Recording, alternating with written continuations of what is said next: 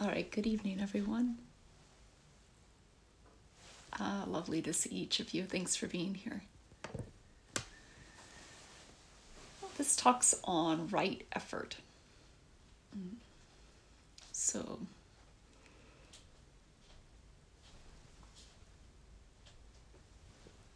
I'll begin by saying that in practice or in the spiritual life, we are tasked with the need to be self aware enough to administer medicine. Mm-hmm. We must be self aware enough to administer medicine. This is, of course, in um, the sense of the right practice assignment or practice instruction to ourselves at the right time. We must be self aware enough to meet ourselves. To meet ourselves. And sometimes we have friends help us with a little reflection.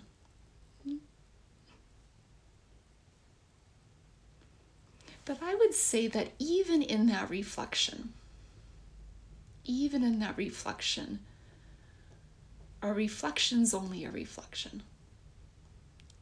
A friend or a teacher um, or an enemy that we happen to be open to can only skillfully give us direction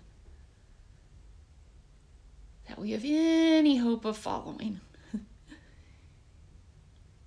if that's resonating with what the heart already knows, with, with truth, with the felt truth.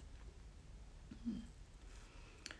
I once, in a public um, question and answer kind of ceremony, where the students can go up and ask someone standing in a teacher's seat um, publicly a question. I once saw one of Kyogen Carlson's students um, just go up there and ask them, How am I doing?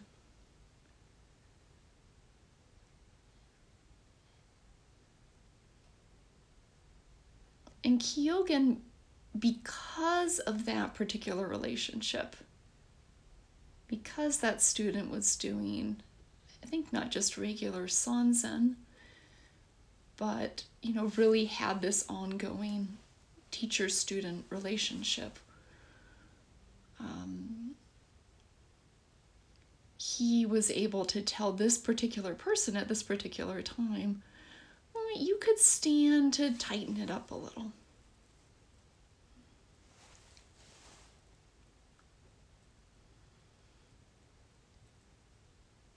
And tighten it up a little refers back to that classic right effort uh, parable.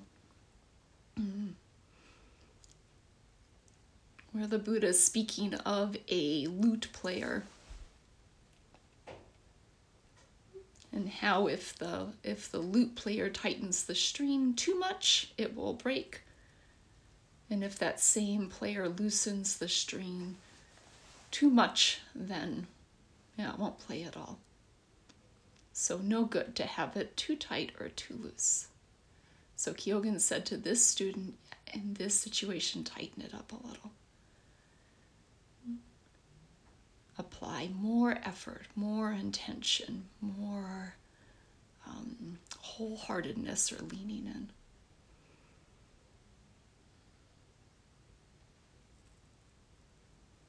I think I would stay if most students asked me that question. You know, different medicine for different times, right? The Buddha was called the great physician because of his skillfulness, right? But I think I would say in most situations, um,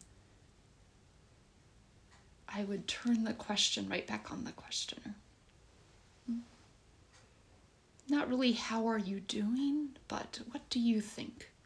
too tight or too loose.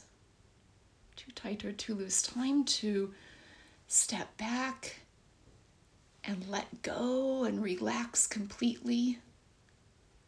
Have a down day.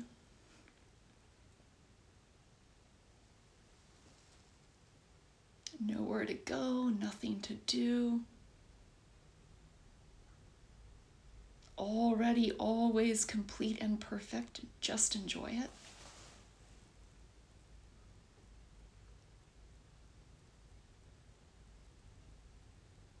Time to really look, look, look, look, look. Mm. Spend more time on the cushion or in retreats or in study. Yeah. The practice heart knows. The practice heart knows.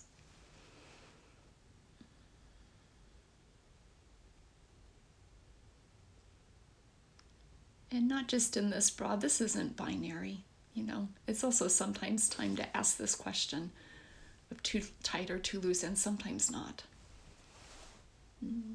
Sometimes we're just in a kind of practice flow, meeting the next moment. So, this is true in this broad sense and also this internal instruction giving um, in a more moment to moment sense on the cushion. Some centers or places have a style where someone's always or often giving guided instruction in the zendo or telling us, oh, back to the breath, back to the body.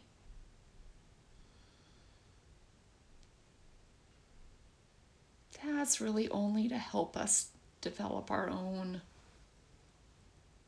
internal voice that would say, okay, back to the breath, back to the body, back to the practice. May all beings be free from fear yeah, if I'm doing metta practice.